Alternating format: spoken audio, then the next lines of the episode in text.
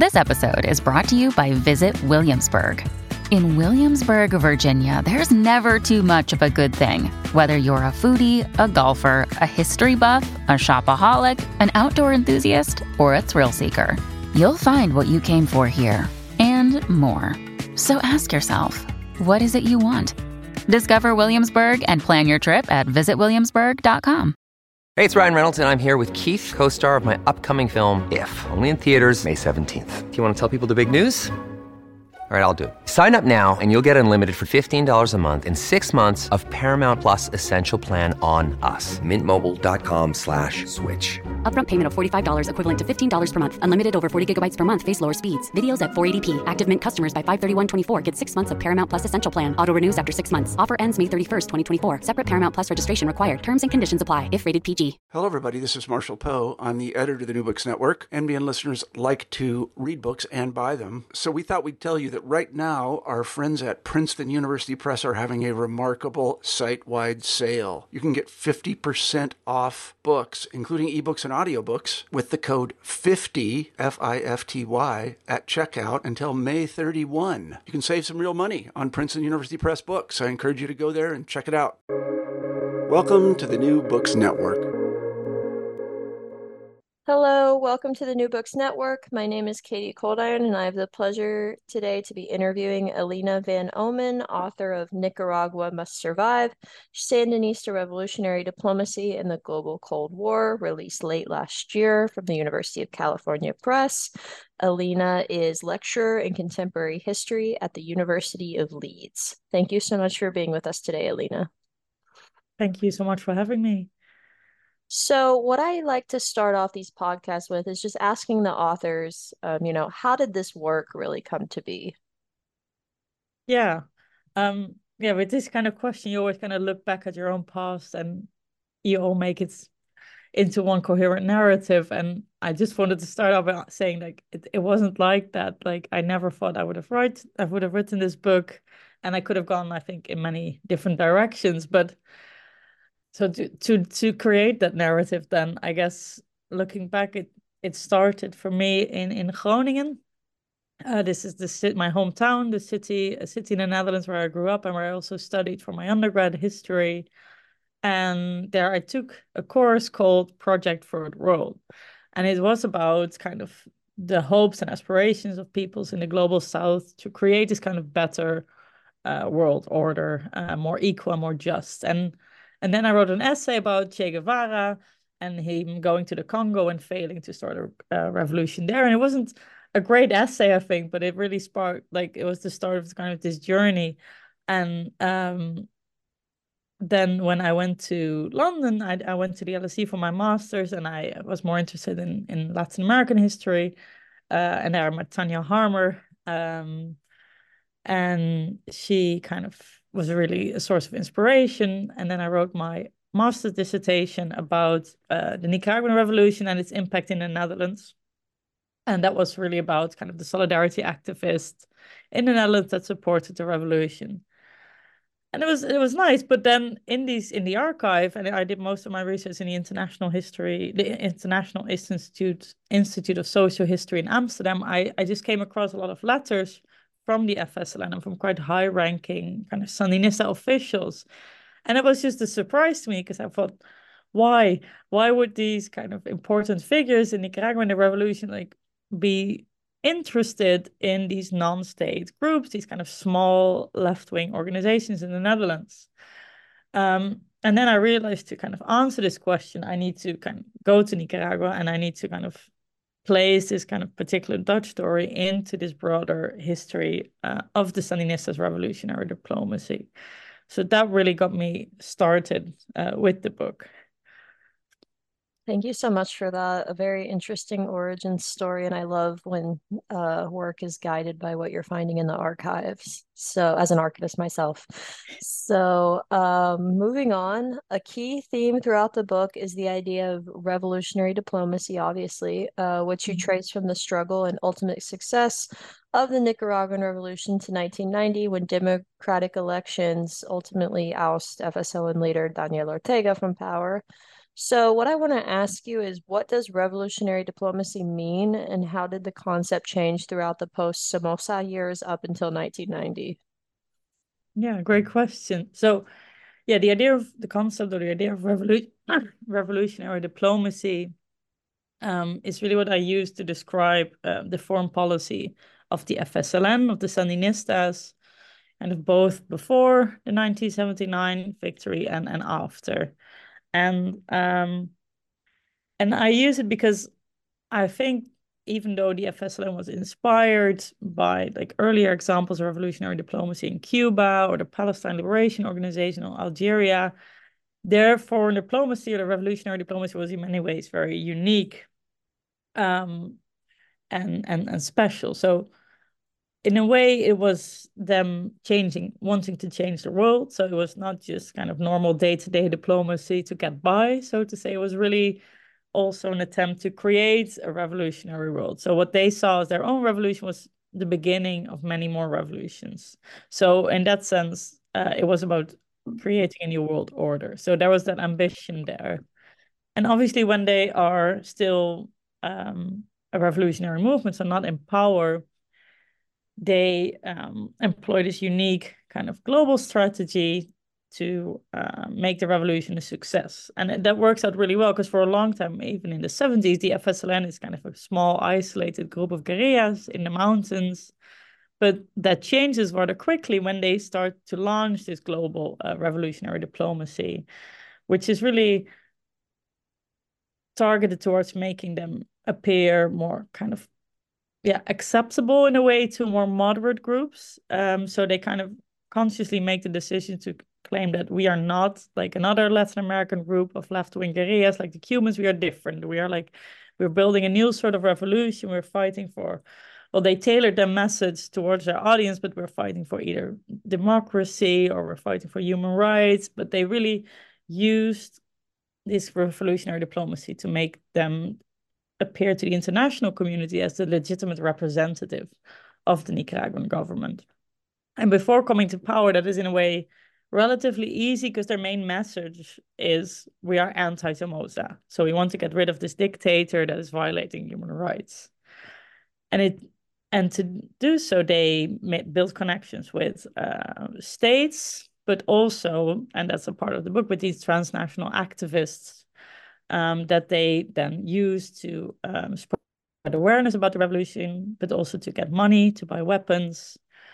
Um, and then when they come to power, that that shifts obviously because then they're suddenly in power, they're in charge of a state, and their priorities change um, which makes sense. They need to build a new foreign government, a foreign civil service. Um, they need money, so they're they're focusing more, in the, especially in the beginning, on building relations with governments who actually can provide them with that money, which is Western European governments, but also Latin American governments, also in the Soviet Union, Soviet bloc, and then. Uh, these solidarity activists are not necessarily always appreciative of that in the early years because they are used to this kind of relationship between equals in a way. Before the revolution, the, the Sandinista representative would just come. They would often stay at people's houses. In, in Europe, it was more they went to the, the pub. Like they had like it felt, especially to these activists, as an equal one. And then suddenly they're in power. And then I, there's an episode in the book when they come. Uh, the like I think I forgot who exactly was. There was Sergio Ramirez was definitely there, and they come and they expect to meet with high-ranking government officials, but the activists are more. Uh, they have their own like they brought their own car, and the Sandinistas is like we need an official car, and it's like we they have to really explain like we are no longer on kind of equal footing, as they say.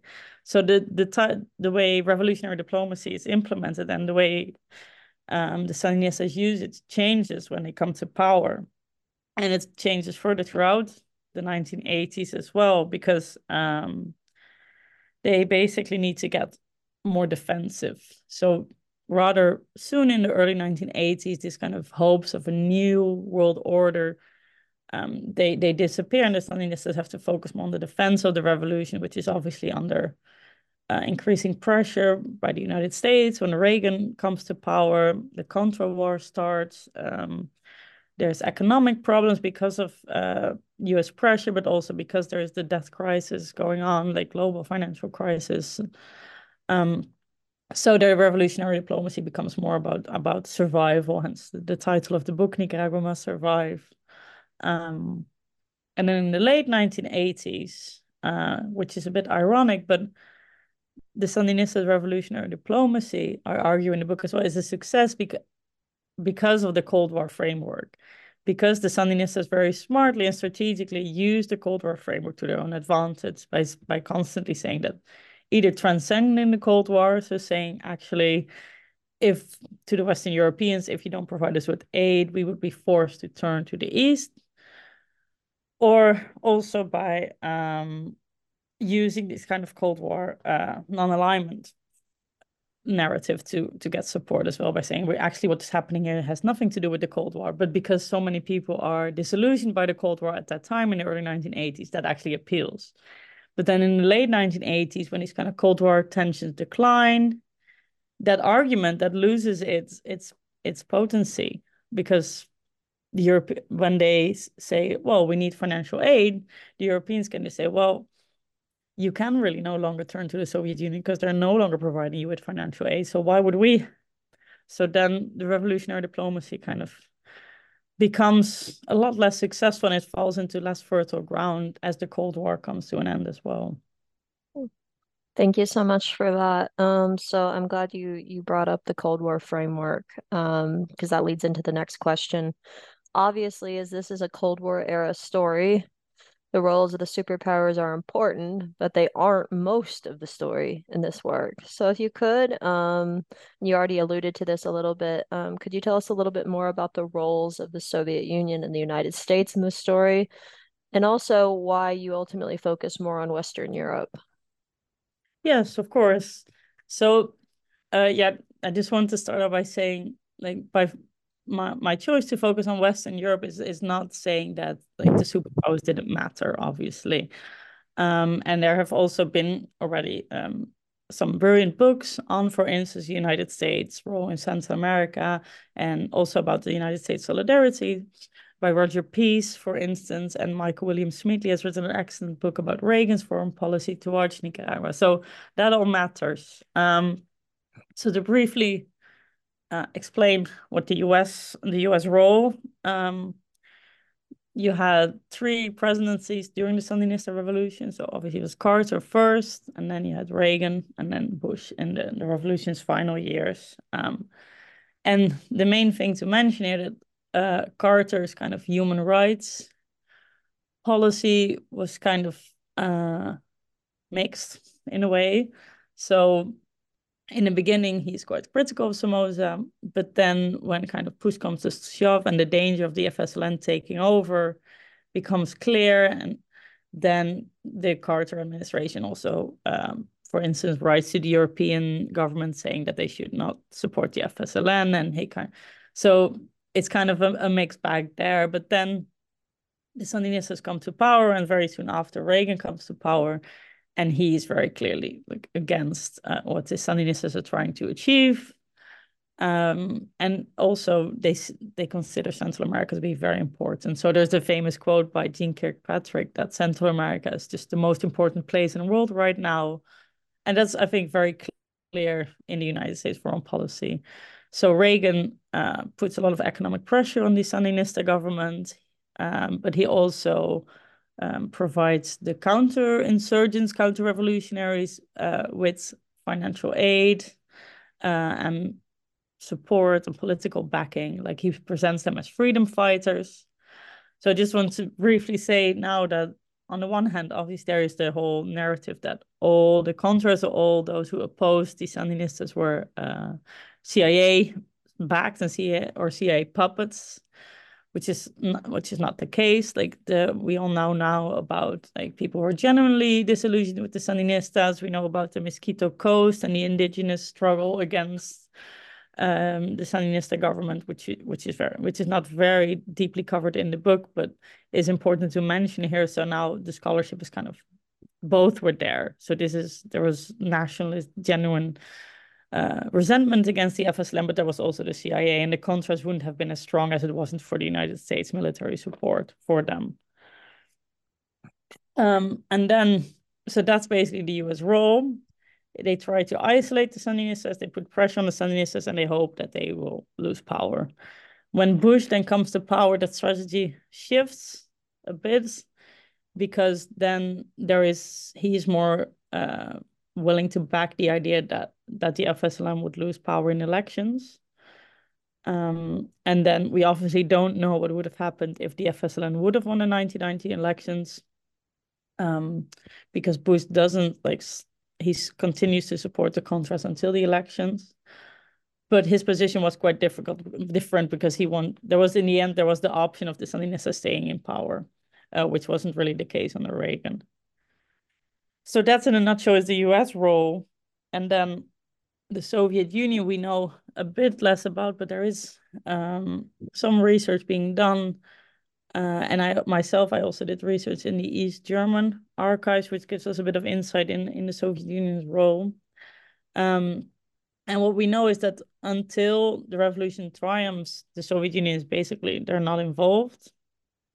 But then um, they obviously welcome it because they see that this is something that the US is is is is going to help them in the Cold War context. And throughout the 1980s, they do give the Sandinistas military support and financial aid, provide advice as well. But there's always some reluctance, also because of kind of financial issues within the Soviet Union itself, also because they are a bit suspicious of the Sandinistas like revolutionary zeal if they are actually like um, like the Cubans. So, and it's definitely the Cubans who played a more active role in supporting the Sandinistas, and it's the Cubans as well who kind of pushed the Soviet Union to back the FSLN. Um, so I would say the, yeah, definitely the Cuban government is is more important uh, here. So in this kind of Cold War context and with these major players, why do I, I focus mostly on, on Western Europe in the book? Um, and I think the key reason for me is that it shows more than anything else is kind of the the ingenuity and the creativity of the Sandinistas' revolutionary diplomacy. Um, it really highlights how kind of pragmatic and, and smart they were in trying to protect the revolution. And it's also because um, it shows the revolution's global impact. So a lot of kind of these Cold War histories of Latin America have kind of an, an inter-American framework focused mostly on on the Americas. And I think in in my book, by by focusing on Western Europe, I show that this was actually much more global and that Latin Americans had an impact beyond the Western Hemisphere. Um, so, um, while Europe wasn't the, the biggest player, it mattered so much for the FSLN as well because they believe that uh, this European involvement could kind of tip the inter-American balance in in their favor. Um, so that's why I think the the focus on Europe here really highlights uh, a surprising uh, element of the Sandinista revolutionary diplomacy. Um, so yeah. Thank you so much for that. Um, so kind of you've already alluded to this a bit, um, but what were like the Western go European government's role in the Nicaraguan revolution from its rise to its ultimate decline? Yeah, great question. So before kind of getting into the role, just briefly, so you had Western Europe, but you had the European community as well. So that initially was nine Western European states, but then Greece joins in 1981, and in 1986, Spain and Portugal also joined. So then you have the 12 European community states. And throughout the 1980s and, and the 70s, they coordinate parts of their foreign policy towards this kind of framework called European political cooperation. Very exciting. But so, um, and this kind of Western Europe, so the Western Europeans, when I talk about Western European foreign policy, I mean that that the Western Europeans like they did have one coordinated foreign policy. There was also bilateral relations, and I talk about it in the book as well. But this kind of Western European initiative was truly a European initiative, Western European initiative. So, in in the lead up to the revolution, um, the Sandinistas reach out to Western European governments and they say, well, um, we're fighting here. It's not a Cold War struggle. And you can, by supporting us, also make sure that this is not going to become a Cold War struggle. And the Western Europeans are are excited about that because they think that by supporting the Sandinistas or by supporting the anti anti Somoza opposition, they can make sure that uh, we there won't be a second Cuba, basically. So they they they think of what happened to the Cuban Revolution and how and how Cuba essentially became isolated, and they say, if we support the Sandinistas now or the anti-Somoza movement now, we can prevent this from happening and we can have an influence on the future of the revolution. They kind of want to have a moderating influence. So that's what they're trying to do by saying that Somoza should go.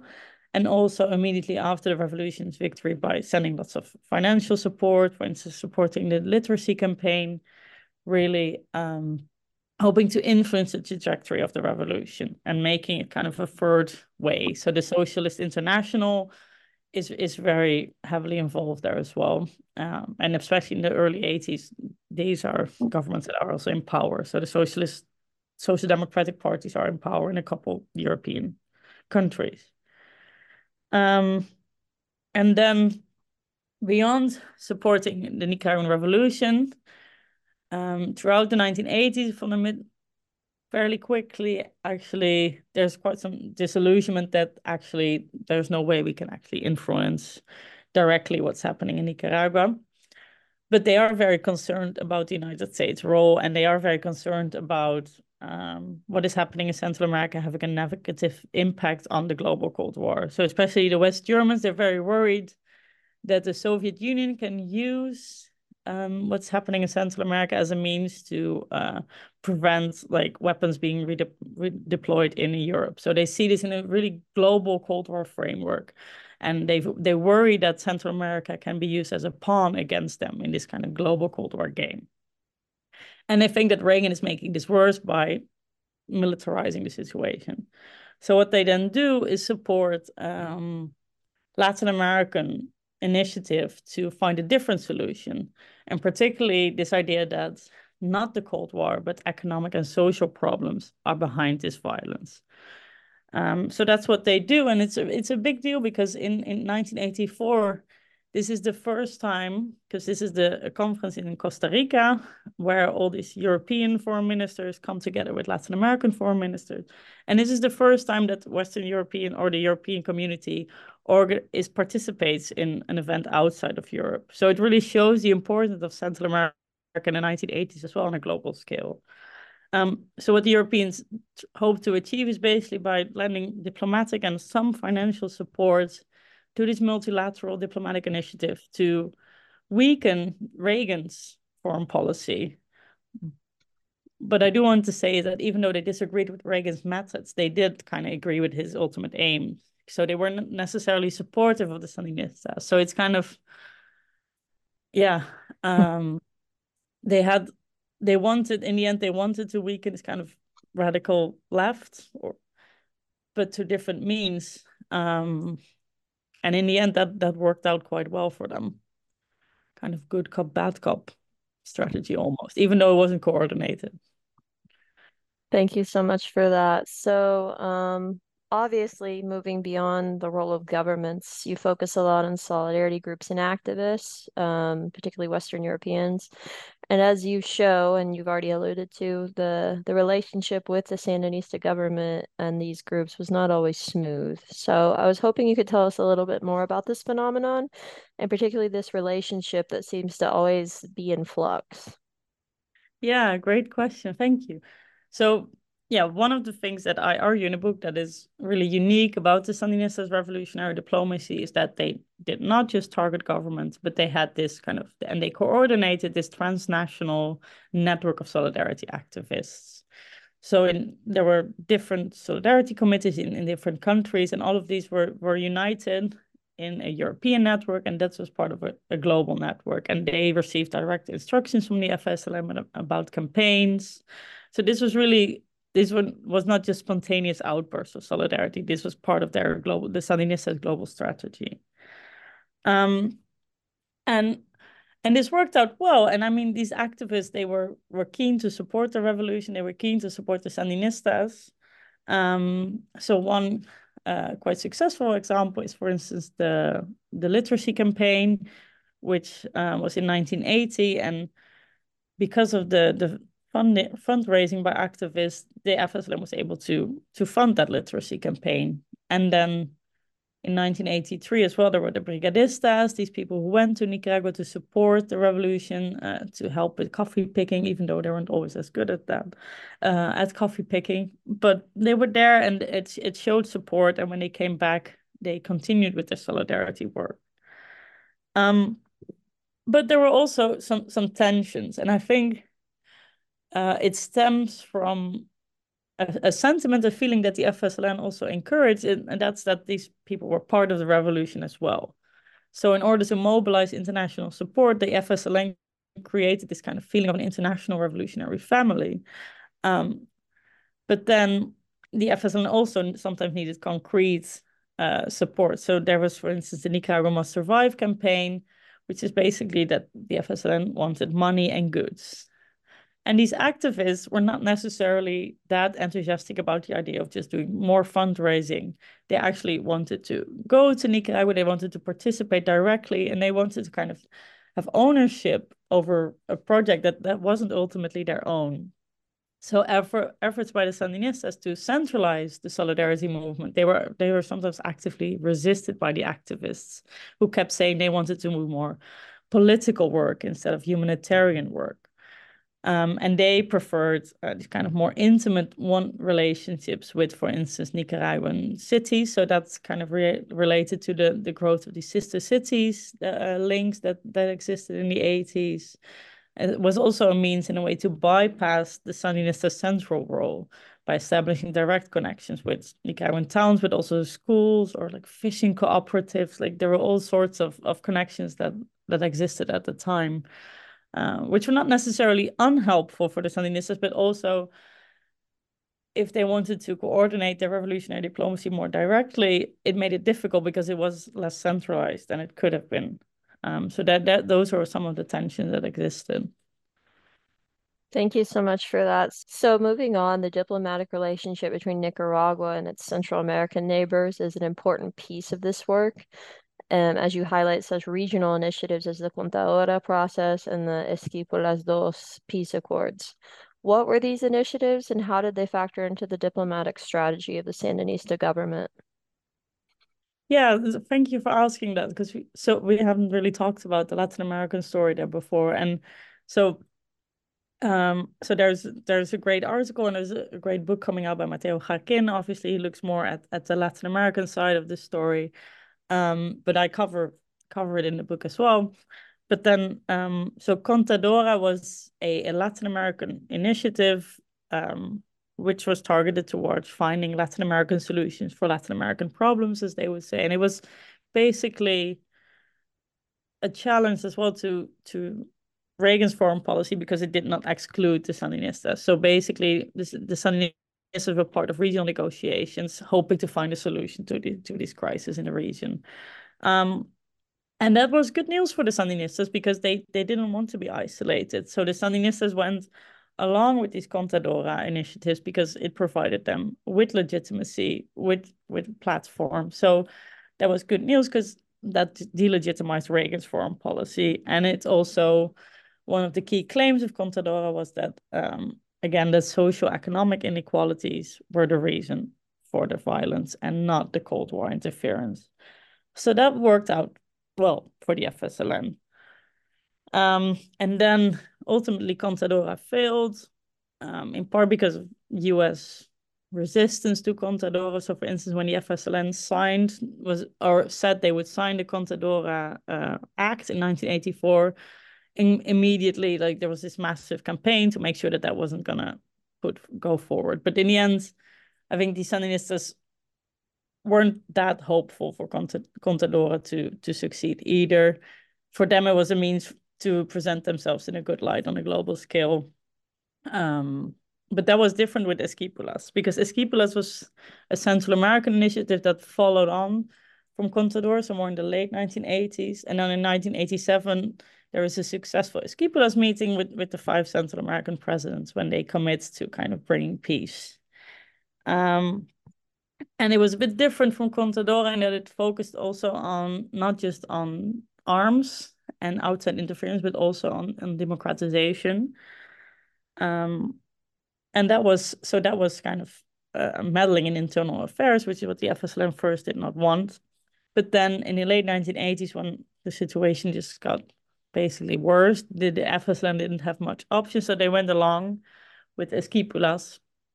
So this was and and that was it was a good option, but it was also the only option. And as I say in the book as well, like um, the other Central American countries that were, were very critical of the, of the Sandinistas, they could profit from that because the FSLN needed Esquipulas.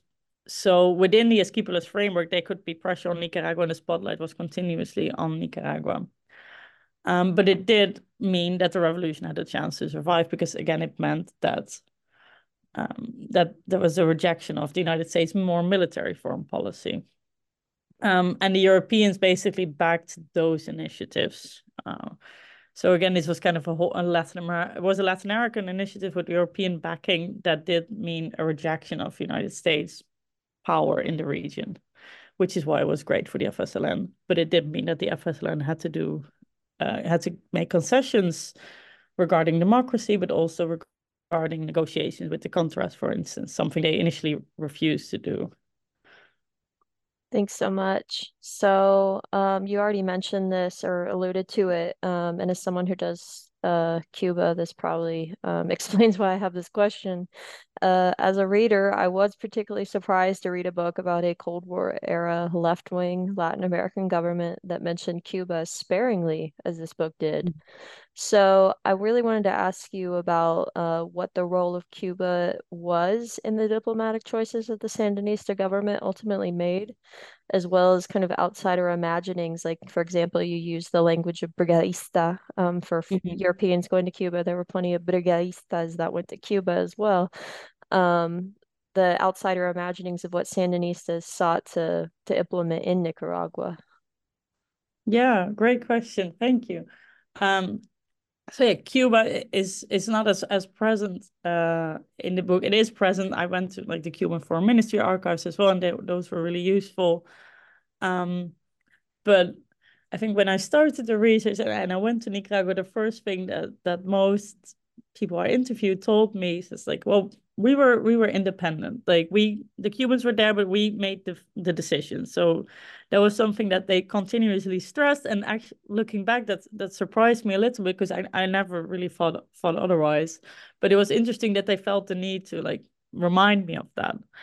Um, and I mean, Emily Snyder has written like excellent works on like the Cuban Nicaraguan um, relationship as well, and and that shows, and the Cuban archives show that this is just an intimate relationship. So, the Cuban Foreign Ministry and the Nicaraguan Foreign Ministry they they collaborated closely, but also the way the, the Cubans trained Nicaraguan diplomats, the the Nicaraguan Foreign Ministry was very much modeled on the Cuban model there.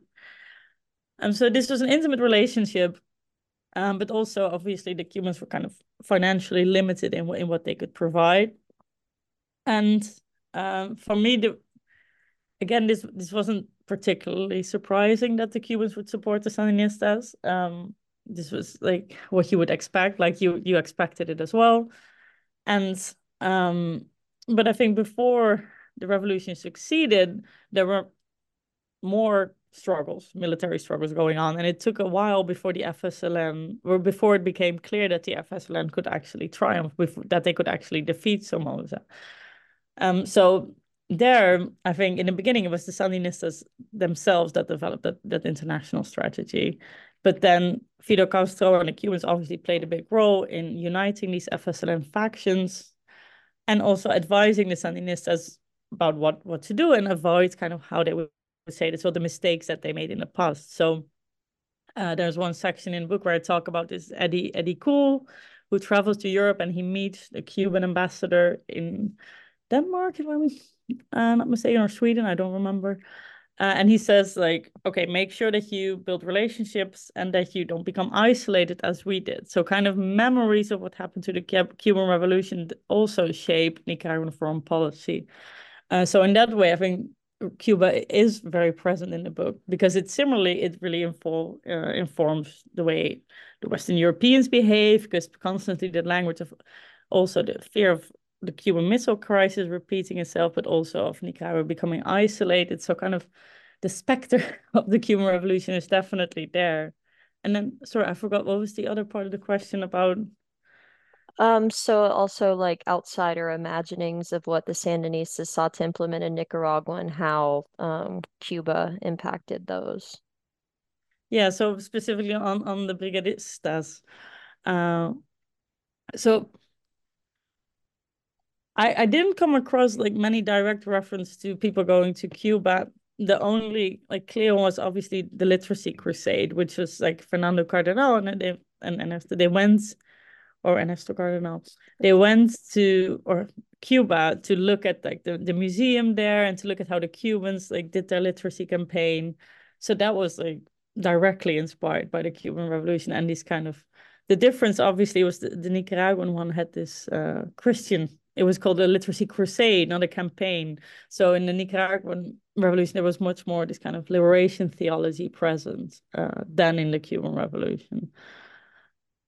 Very interesting. So, um, obviously, you've talked about foreigners going to Nicaragua quite a bit, so I won't ask you about that again. But mm-hmm. you do also have multiple instances in the book of Nicaraguan government representatives going to Europe um, to speak to um, like uh, solidarity groups. So, could you tell us a little bit more about this phenomenon of, of Nicaraguan uh, representatives going out and doing this type of outreach?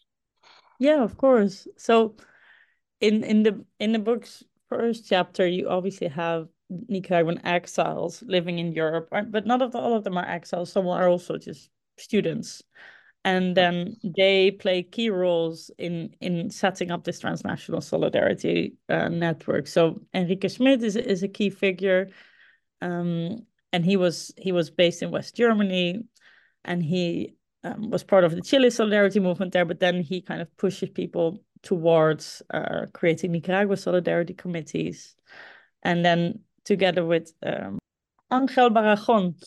Angel Barrajon is a Spanish priest, and he um, lived in Nicaragua, but then because of Somoza, he went back to Spain and he played a big role in creating this transnational network as well. Um, so these Nicaraguan exiles and Nicaraguan exchange students or foreign exchange students, they they play a big role in in the initial setting up of the network, um, particularly by just uniting, traveling around and putting people in touch with each other and really creating these European conferences where people could meet and coordinate. But then obviously when the revolution triumphed, they don't want to stay in Europe. They go back to Nicaragua, and then there is a bit of a vacuum because there are no Nicaraguan representatives to to speak to. And then in the 80s, what we see is just quite often like quite high ranking Nicaraguan officials traveling to Western Europe and, and doing these tours. Um, so one famous visit is obviously when Daniel Ortega goes to the Soviet Union and there's massive outcry. And then he realized oh better go to western europe as well. So he kind of combines his his eastern european tour with, with visits to western europe. But what we also often see is that they send uh, sergio ramirez who was kind of more the civilian figure in the government to western europe but tomás borge for instance went to the east at the same time. And then they refer to each other's trips. So they use again this cold war framework to to to create support for the revolution. Thanks so much for that. So, um, moving on, the choice by the Sandinista government uh, to hold elections, which also differentiates it from like the Cuba case, for example, in mm-hmm. 1984 and 1990, factor largely into the story. So, I was wanting to ask you, um, from a diplomatic standpoint, why these elections were held, as well as the differences between the two. Yeah, thank you for that question. So, yeah, there were two elections, 1984 and 1990. There were lots of similarities between them, but also differences. I think before like going into that, the a key thing to say is that um, before the 84 election, it was very clear uh, that um, the Sandinistas believed that in a different form of, of democracy, not kind of the Western Reagan style, like democracy is elections and freedom of the press. They had like this idea of participatory democracy. Um, they constantly said like the people have already made their choice with blood. So there was there was was different. It was the idea of like continuously talking and and influencing the revolution from below. So that was the idea. So the idea of holding elections was something that the West really pushed for, but it's something that says that did not necessarily want. But then after the invasion of Grenada in 1983, like fears of kind of US intervention or the war escalating run really high. And then there is this sense that there there needs to be they need to make concessions basically. And organizing elections is one of them. So they organize these elections as kind of to show the international environment that that this these are legitimate this is a legitimate revolution this is kind of a seal of approval so um but in 1984 that that doesn't really succeed that doesn't really work uh, as they wanted to so it was uh, even though they invited like observers from around the world to observe the elections and some countries did send observers like the Netherlands, for instance. But even those observers, when they produced reports that were quite positive, governments would still say, "Well, that's not really representative. Like these, this, these weren't really fair and free elections." And they say that even like you know in the months leading up to the elections already. So particularly the U.S. government is really of the view that because this is a Marxist-Leninist state, there just can't be real democracy because these are mutually exclusive. Um, and Michael William Schmidli has written an excellent book about like writes about that in his book as well about democracy promotion and how this kind of specific U.S. view of democracy really makes sure that the Sandinistas can never be seen as democratic uh, there. Um, and then as well in 1984, the main opposition party they pull out of the elections and they cite that these are not taking place in a free, fair, like open environment. So they ultimately these these 1984 elections, they do not achieve their objective of of creating more legitimacy, even though they're not like fully rejected everywhere. But it's more, yeah, they don't, they do not, yeah, they would have hoped for more basically, especially because they were hoping for more financial aid after the elections, and that just just doesn't really happen. And then 1990 elections are are, are different because they first of all they take place within these Esquipulas framework, so they're a concession that the Sandinistas make to their Central American neighbors, organizing elections. Um, Reagan is no longer in power, but Bush is, and um, but like the 1984 elections, these are also again for the international seal of approval. Uh, so the FSLN puts in a lot of effort to make to convince the international environment that they these are open and fair and honest elections. And um, that seems to work because um, there is increasingly kind of a consensus that even though things are not perfect in Nicaragua, these elections tend to be free and fair. And one of the reasons that more kind of right wing governments are willing to say that is also because the, the, they believe not like they're not too optimistic, but there is some hope that the UNO the opposition coalition led by Violeta Chamorro can actually win here. So there weren't opinion polls in Nicaragua, but they did some like secret ones and they were quite optimistic. Um, but the, the, solidarity movement and the Sandinistas and the Soviet Union, the Cubans, they really did, they were fully convinced that the FSLN would easily win. Um, so because of that, that was, I think, if the elections would have gone differently, then there was a real chance that there would be the international legitimacy that the Sandinistas were fighting for since 1979. But that doesn't obviously doesn't happen because they lose these elections. Um, particularly, I think, because the economic situation on the ground is just fully different and fully escalated. Um, and in 84, there was still hope for Western European aid, but now as I mentioned already, there was very little aid being given to Nicaragua because people were waiting, well, let's wait until after the elections before decisions are made. Um, so the, the economic situation doesn't improve. Um, similarly, the Contra war, while since 1988 is not like as present. The Contras are not demobilized, so so there's a constant fear of the, the war kind of escalating again. The military draft is, I think, still in place. So I think the idea that life is going to improve under further FSLN rule is just kind of gone by that time. Um, so that's uh, the kind of the end of the, the story there. Thanks so much for that. So, um, following electoral defeat, what does the FSLN look like in Nicaragua? Ah, well, um, so obviously, immediately following uh, the election, there's a lot of internal debate. So there is a peaceful transfer of power. Chamorro takes over, and with the FSLN, there is a, soon, quite soon, there is a split. So on the one hand, you have Sergio Ramirez, who kind of moves toward a more the social democratic Sandinista movement, the Movimiento Renovador, Renovador Sandinista. And then you have the FSLN, which is increasingly led by Ortega, and they uh, they come back to power in 2006, 7, and are in power still.